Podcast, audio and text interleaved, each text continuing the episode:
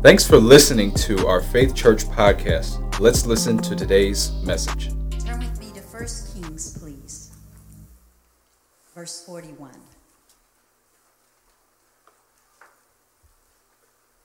We're in such an amazing season.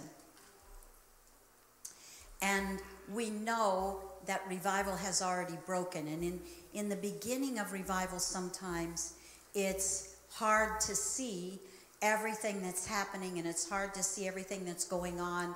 And sometimes it's hard to feel everything that's going on. But I want you to follow me this morning. God gave me a word and it's called the sound of the abundance of rain. And there is a sound to the abundance of rain. You know, there's there's rain that just kind of starts coming and and it's gentle and you begin to feel its move and that's when you press in. That's that's when you press in every way you can press because this abundance of rain is coming. And so we're going to take this from the life of Elijah. And Elijah said to Ahab, "Go up, eat and drink." For is there is the sound of the roar of an abundance of wine. And the word here for said means commanded. And I want you to think about this prophet. He's standing there in front of one of the most ungodly kings that Israel ever had. And he's looking at him and he's saying, Go on, go up, eat and drink, for there is the roar of the abundance of rain.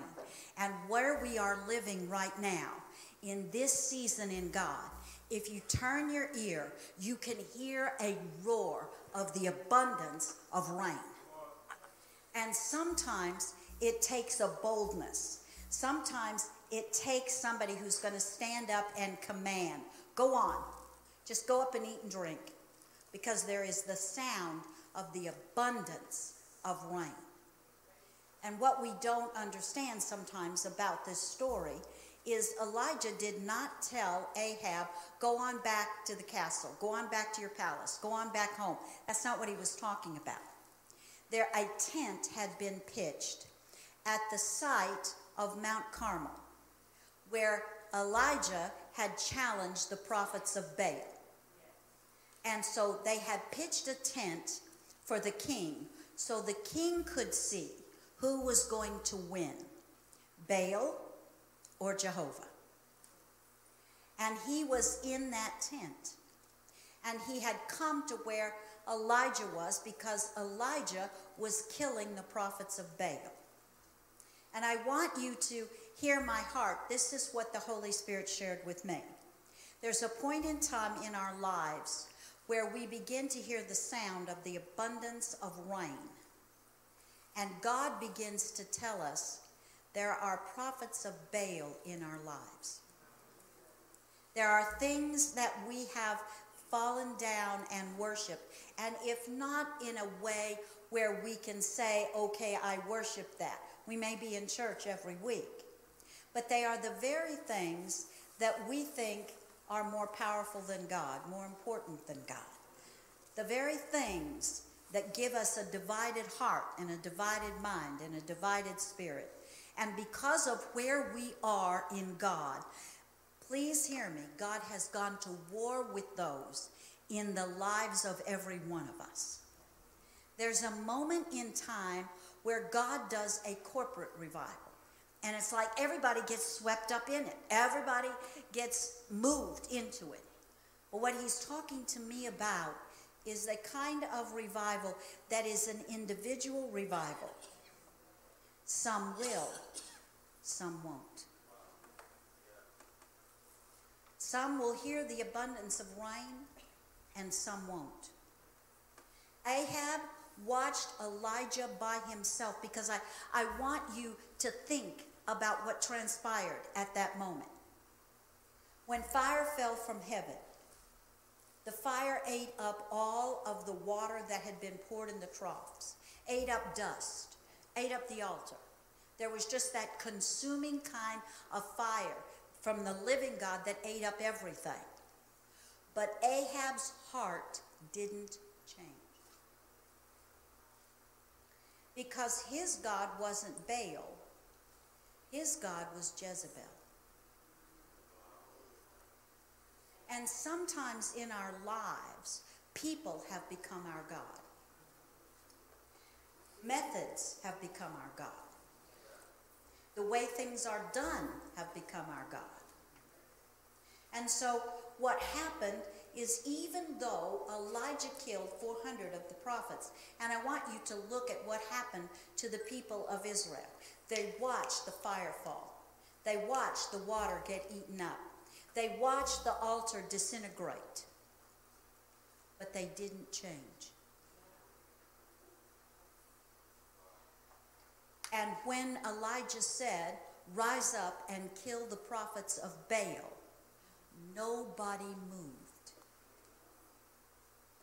And so, what I want you to hear my heart say to you is this is the season where not only are we hearing the abundance of rain, we're hearing the call of separation. We're hearing the call of God dealing with things. We're hearing the call of God saying, Come on, move deeper into me than you have ever moved before. Cancel those things in your life that make you divided. Because it's time for the abundance of rain. So when Elijah saw nobody was standing up, I don't know what overcame the man, and I don't know what it took, but he killed 400 prophets of Baal all by himself. And you realize that the power to destroy that was not Elijah's, but was God's. And I want you to hear me. It, when we get into this way and God begins to identify things in our lives, it's not our power that kills them. It's the living God, the Holy Spirit in us, that empowers us to do that. And in this season, God's doing crazy things. He's just doing amazing things that cannot be explained. But I want you to hear me. We've just had something, and that secret I can't tell you. But we've just had something, and I'm going to be telling the church next Sunday. And I stood there, and the, the, the magnitude of what just happened, when, when it sunk into to my being, and I understood that what happened was related to a statement that I made to the church because I heard it come out of my mouth. I realized we have a choice. Please hear me. This can change us as a body, as individuals. It can change us for a wider expectation of the power of God to do the unexplainable. To do something that everybody said was impossible. And it can change us, hear me, or we can remain the same, and the next time there's a problem, we're back down here trying to get up here. And this is a season with the abundance of rain where God is saying to you, Will you let me change you? Those that don't have a Jezebel, those of you that don't have a Baal, what is your expectation for the nature and the power of God? Will you let him change you? The word here for sound is the word the voice. And it's interesting. Elijah uses a Hebrew word talking to Ahab, and he said to him, The rain has a voice. And the rain has a voice. It's the voice of the Holy Spirit. The voice of the Holy Spirit begins to talk to you in the night seasons. The voice of the Holy Spirit begins to surround you in your cars. The voice of the Holy Spirit begins to surround you when you're places. He begins to talk to you more and more about, I want you to go here today. I want you to go there today. I want you to talk to this person today. More and more, He's putting us in positions where we can talk about the power of God. The abundance of rain has a voice. And the word abundance here means the roar, the rush, the great amount.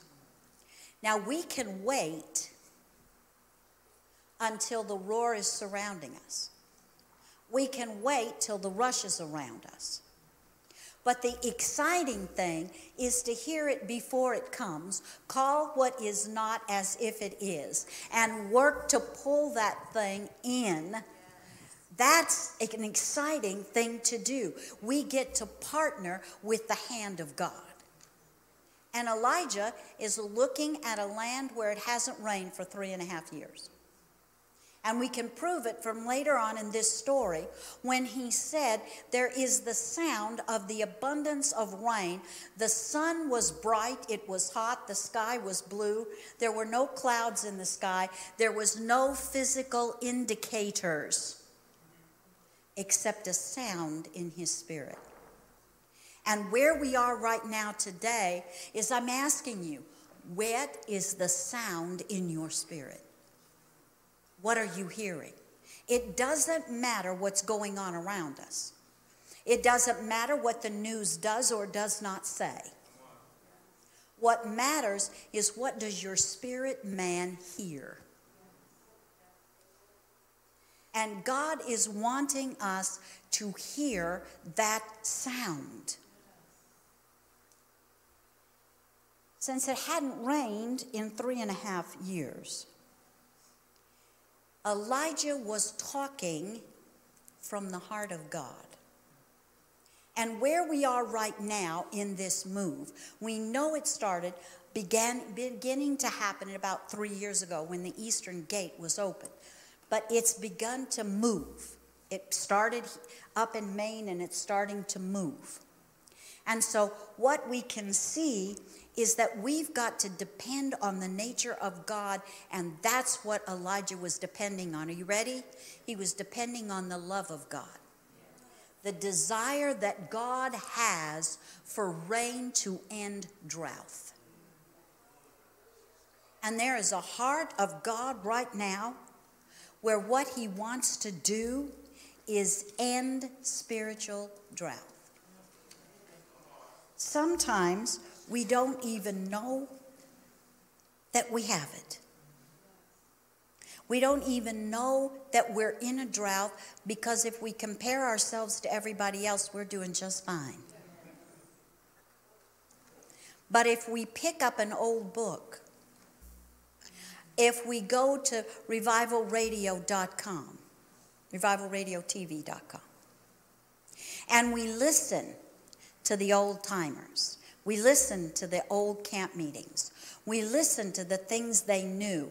We listened to the things they expected. We listened to the things they saw. We realized we're in a drought. We're in a drought for the supernatural presence of God. We're in a drought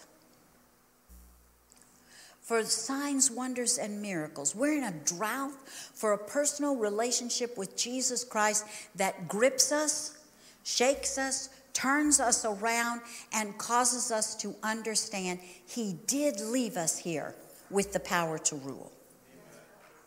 So, these are some things that God began to talk to me about. Spiritual drought causes the loss of harvest. And one of the things that He's been saying to me is because the teaching several years ago, many years ago, I guess, because I'm just now picking it up in, in some old books, about seed faith. It, the church threw it out. And from what I can gather, the church threw it out because it, re, it just boiled down to money.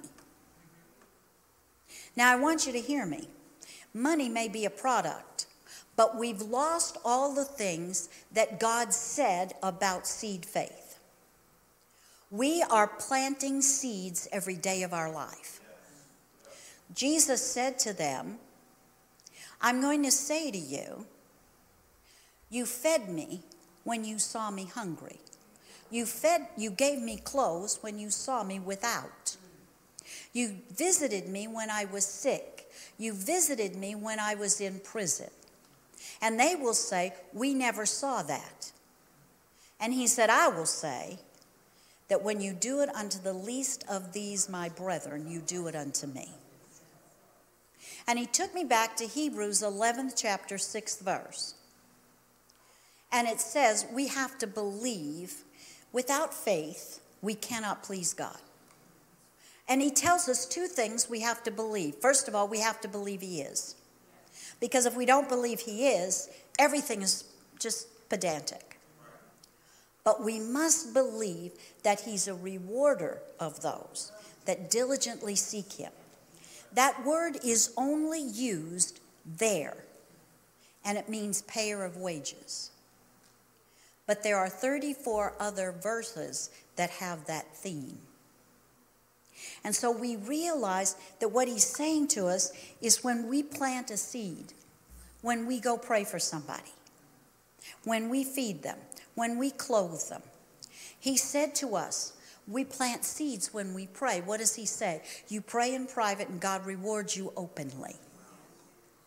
Begin to go through the word and look at the things that he says there's a reward for. And then take those words and see them as little seeds. And you're planting them in the ground every time you do them. But when there is a spiritual drought, we lose the harvest of everything we've planted. And so, what happens to us is then we begin to lose hope. Listen to me. We then just begin to do things to the people we like. We don't see it as the broader seeding of fields. And because I grew up in farm country, God said to me, What does a farmer do when he plants a field? Now, if you've never lived in that part of the country, you don't know that it not only is planting the seed and caring for the seed and caring for the ground, but they have to go back and they have to make their, sure their silos are cleared out from the grain last year. They have to make sure that their hayloft is ready for a bunch more hay. They have to make sure that their wheat silos are ready to hold the grain. Because you see, if you're holding on, oh, please hear me. If you're holding on to last year's bread because you're afraid you're not going to get any more, you will not have the capacity for the new bread.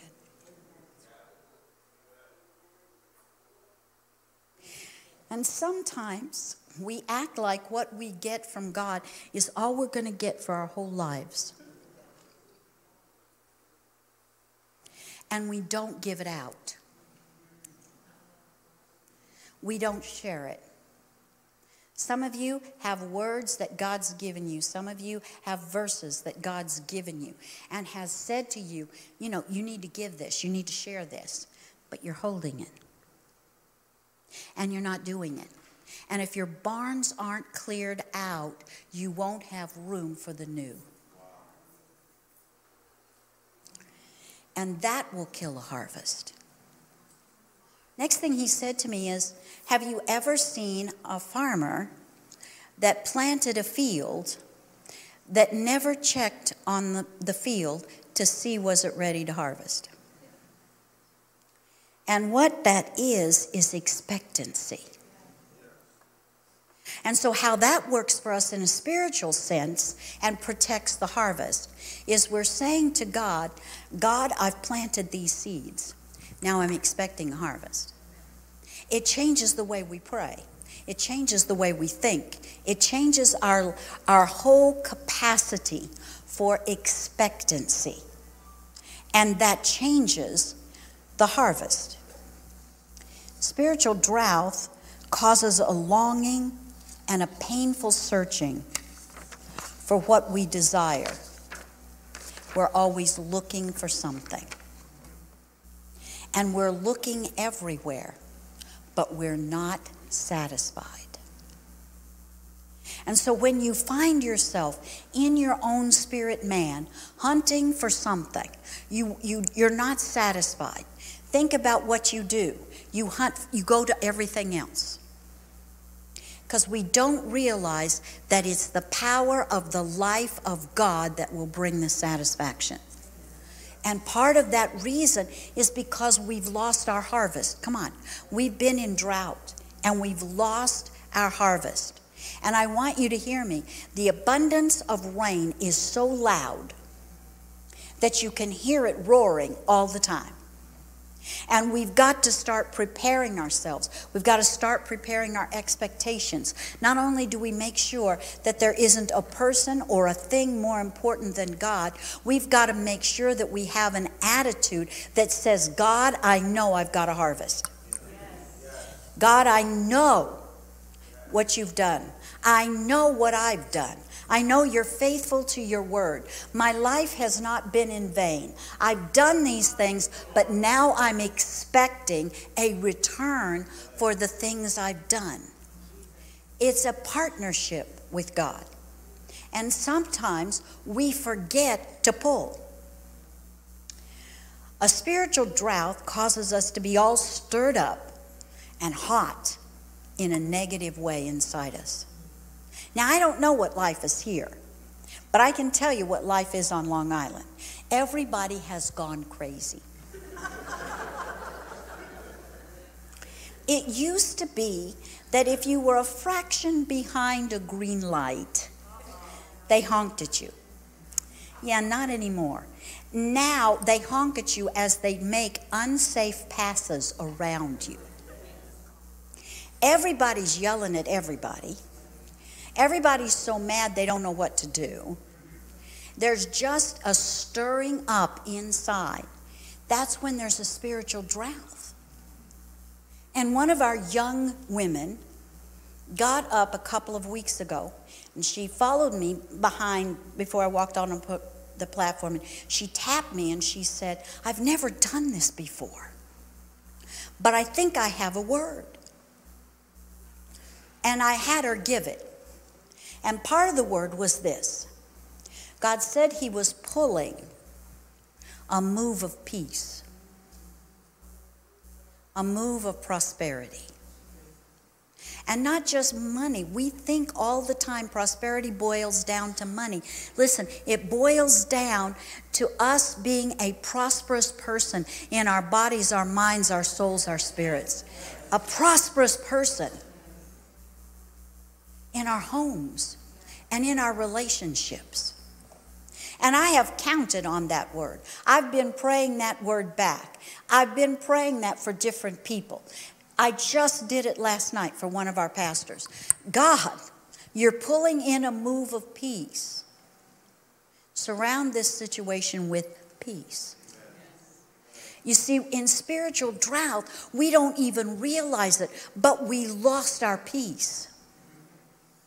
We've lost our center. We can't get to that point where no matter what's going on around us, we just pull ourselves in and we hunt the peace of God. Drought destroys that peace. And I ask you, how many things in your life have you all stirred up? How many things in your present situation have you all hot and bothered? How many things that you're going through right now do you find it so hard to turn around and say, Jesus, I need you in this situation? Jesus, I need your answers. Jesus, I need your wisdom. Jesus, I need you to come in. And he's saying to us, I want to end spiritual drought. I want to restore your peace. The next thing is spiritual drought causes us to long for the past days where miracles were common and refreshing was easy to find. But all we do is long for it. We've lost faith for it. We've lost faith that it's going to happen here. There'll be a day, not long from now, when this room will be full of people It'll be full of people, not just on Sunday morning, but it'll be full of people several nights a week, if not every night a week. The reason is going to be that there's going to be everything people are longing for to say that God is alive. You know, I, I was listening to someone, and I have a gentleman in the church that listens to everything and is filled with everything. And he said to me, This has all been decided, this has all been determined, this is going to happen, that's going to happen. This, these, this group of people is in total control. And I, I looked at him and I said, But God. And it was like I picked up a bucket of cold water and threw it. And he was kind of silent a minute. And he said, No, you don't understand. this is done, and that's done, and this is this, and that's that. And I said, um, Yeah, until God tears it up. It wasn't a week later that Asbury broke out and started spreading from church to church to school. Mostly it's schools right now. And I have a friend that's a youth pastor in Providence. And he called me. He was so excited. He said, You're not going to believe what happened today. He said, A Baptist school, elementary school, really strong Baptist, had a chapel service. And a young nine year old girl answered the altar call at the end of the chapel service. And she was just crying out, There has to be more. Now she's nine. There has to be more. There has to be more. There has to be more. There has to be power of God. There's got to be more. There's got to be more. And she wouldn't leave the altar, and she just was pulling for everything she had. She was baptized in the Holy Spirit. Now it gets better. She wanted everybody to have what she had. So she ran from student to student, left in the chapel praying for them, and a massive amount of kids got baptized in the Holy Spirit.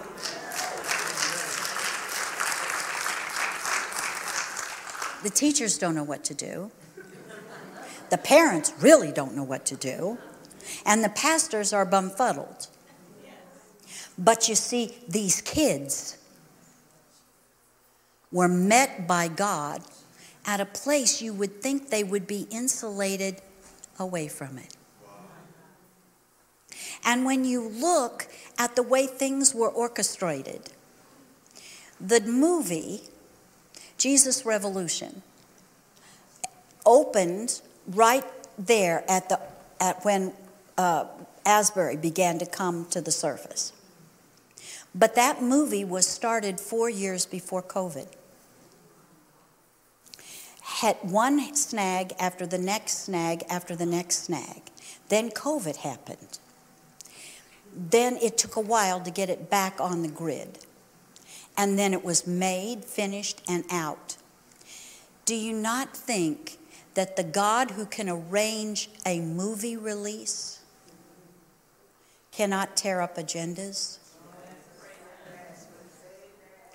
And that movie release was released right when everybody was talking about Asbury. Now, the reason that's so significant to me is the revival that the whole movie is about started from a two week meeting in Asbury.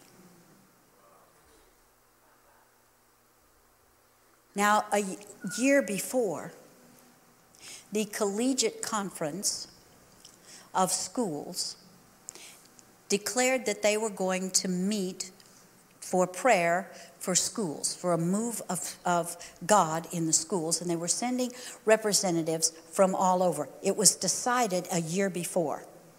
Guess where they met? Asbury. And they were all surrounded in the move that was happening in Asbury. As a result, it sparked prayer meetings in every one of the major colleges. Believe it or not, Yale's got one, Harvard's got one, Brown's got one. You see, Satan can plan all he wants. And then God steps in. Satan had Israel on the ropes. Israel was so ungodly. And then God brings this crazy prophet who had all this rough clothing to believe God for the abundance of rain and the destruction of Baal. Spiritual drought causes us to feel dead in every area of our life. But spiritual drought sucks the hope and the faith and the expectation of good right out of us. I ask you, you pray for something, but how much do you expect something? You see, very often we get what we expect. And God is saying spiritual drought has lowered your expectation. One of the things when you watch Revival Radio TV and you watch the services and you listen to the preachers and you watch what's going on in the services, the thing that you will come away with is that they had the biggest expectation ever. And that expectation was always met. God always came through for their expectation. Spiritual drought causes us to lose the next generation. Because the next generation is wanting to see the power of God. The next generation is wanting to see the reality of God. The next generation is tired of religious mechanisms and they just want reality. That's all they want. And we've got to pray that in right now. Listen, I don't know how to explain it to you. You, you look around you, you, you look to the right, you look to the left, you look in front of you, you look behind you. There are all these little pockets where things are, are beginning to kind of pick their head up where you begin to hear this happened here and that happened there. You've got to draw excitement for revival from the stories. And you've got to say, God, if you'll do that in a Baptist school in Providence, you'll do that in a Baptist school in Rochester. If God, if you'll do that in Asbury, and you'll do it in Baylor, and you'll do it in Lee, because it's still going on in those places. If you're saying to him, God, we've got colleges here, they're so cold, they're so dead. But listen, God moves in. It just started from one young man in Asbury that stayed at the altar after a very simple message on the love of God. And he just stayed. And some of them went to lunch. And then they just felt pulled back to the chapel. It didn't start huge. And then it built and it built and it built. We've got to start saying, I hear the abundance of the sound of rain. And spiritual drought takes our strength and stops us from dreaming dreams and having visions. Ask yourself when was the last time you had a dream? When was the last time you had a vision? When was the last time you expected God to do something for you that you never thought possible? So Ahab went up to eat and to drink. And Elijah went up to the top of Carmel. And he crouched down to the earth and put his face between his knees. Now, Rob, I can't embarrass you, so come on.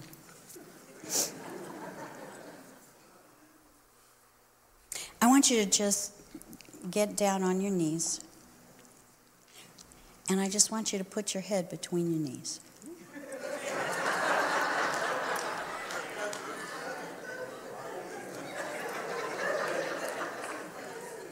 Now, I want you to see this position.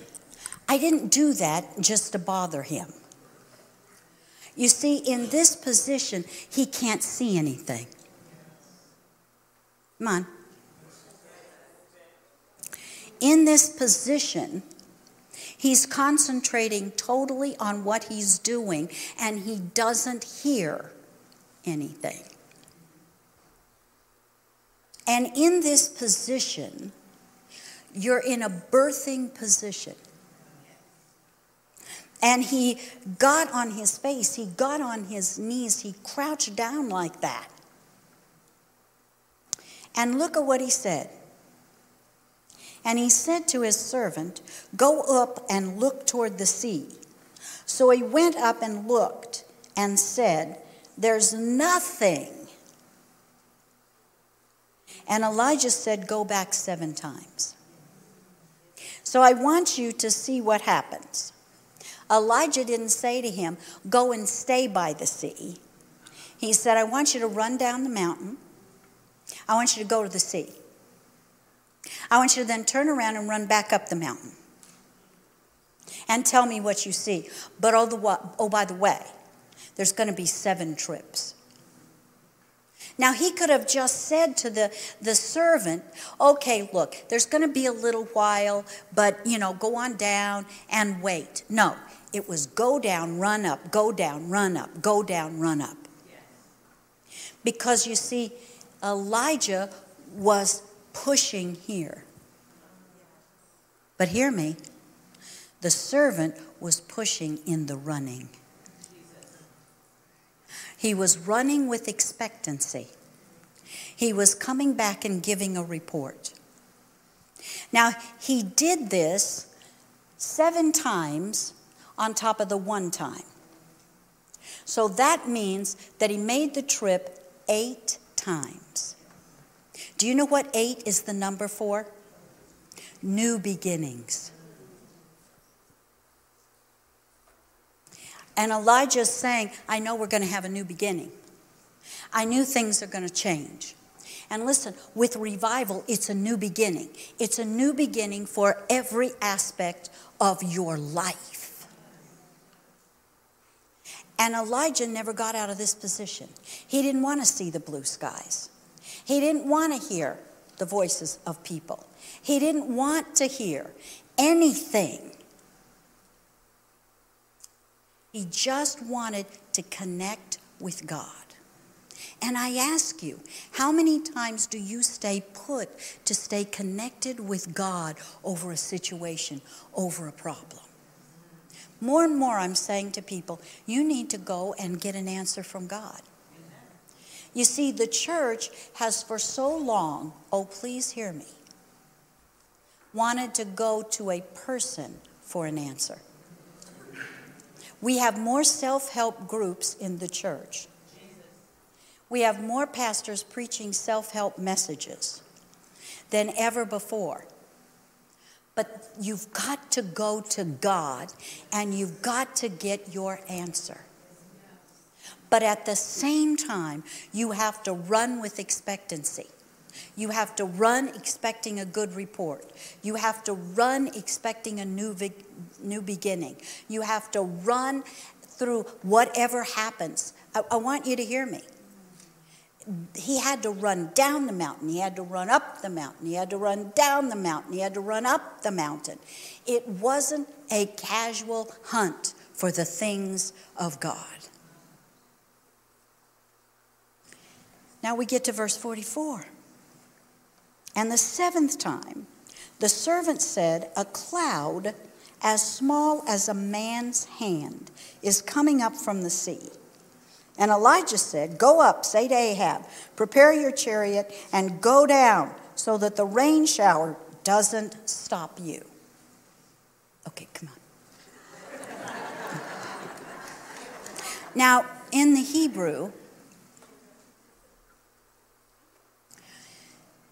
the servant didn't say it's the size of a man's hand from here to here. The Hebrew phrase is the palm of a man's hand. He's looking at something this small coming up out of the sea. It hasn't rained in three and a half years. And all he sees is this size of a cloud.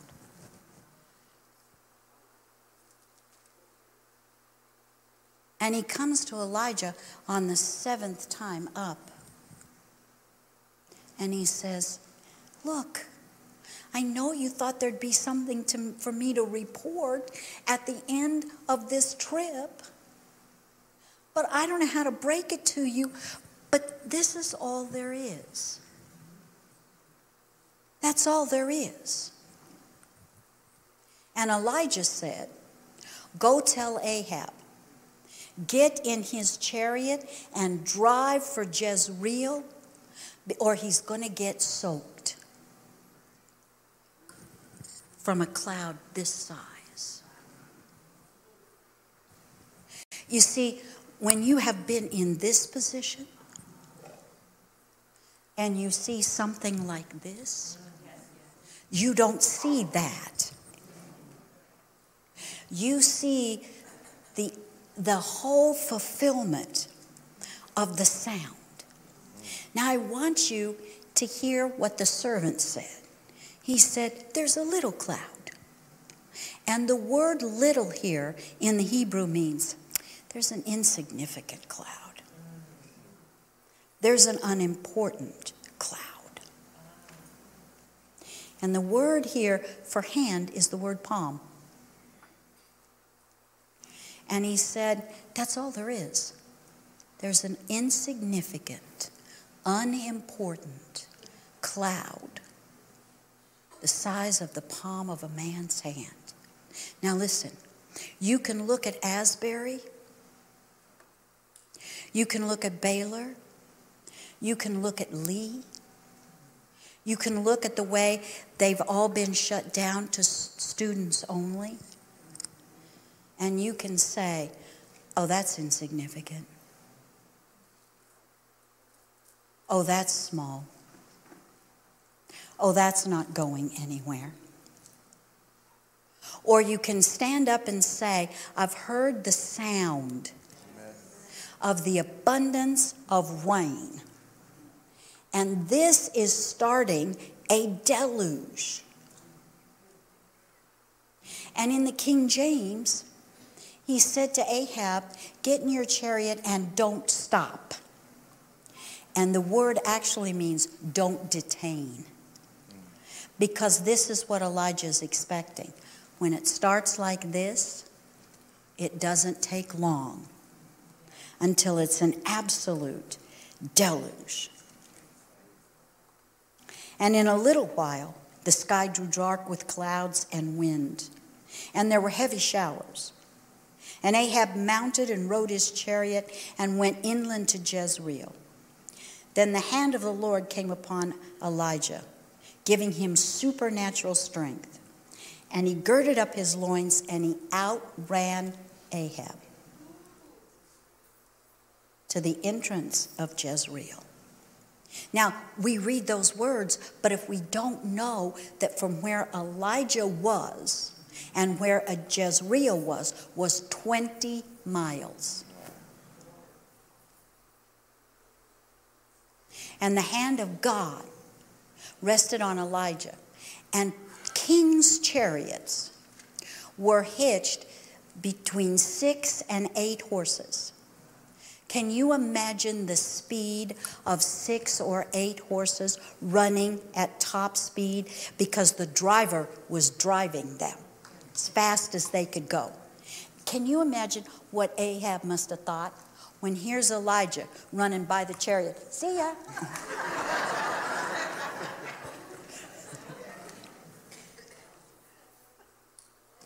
He must have been more shocked at that than he was the pouring rain. So, what I want you to hear me say this morning is that when it starts to rain, expect the hand of God to rest on you for supernatural strength, supernatural energy, and for the flow of the supernatural to come out of your life. But hear me if you had not been in the crouching position, if you had not been in the belief to send a servant to check for the cloud, if you have not seen a cloud the, the size of the palm of a man's hand and called it out for what it is, yes. and been practicing using the power of God, when the hand of God comes on you, it's going to be a sputtering start. You're going to be fighting all kinds of, do you think he'll do it? Could he? Maybe, might have, what if? We're going to be afraid to step out. And for a long time, I've heard the sound of the abundance of rain. And I've been training our church to do it now. Because if you do it now, when the abundance of rain comes, it's easy for you. It's like the breathing in and the breathing out. There's an expectancy. I'm going to lay hands on people, they're going to be healed. I'm going to lay hands on people, I'm going to raise the dead. I'm going to lay hands on people. Demons are going to leave. I'm going to pray, and supernatural things that are ununderstandable are going to happen. I'm going to be able to hear the sound of the voice of God, and I'm going to make things just statements. And sometimes I made a statement. I made it about two months ago. I said, God's not going to expose something he doesn't pay for.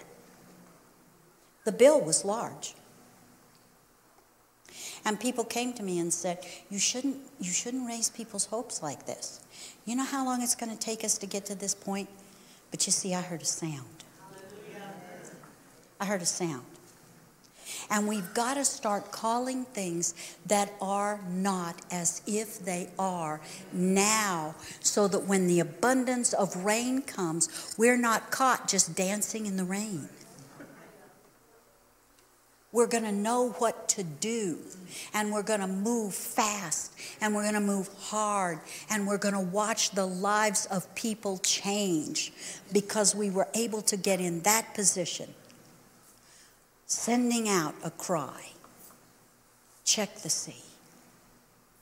And then we're going to be ready for the hand of God.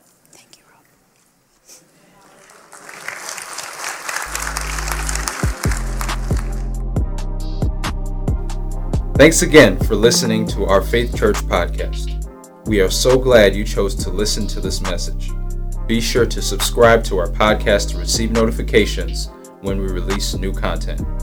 Also, follow us on Instagram and Facebook at Faith Church Rock to find out more information about what is currently happening at Faith Church.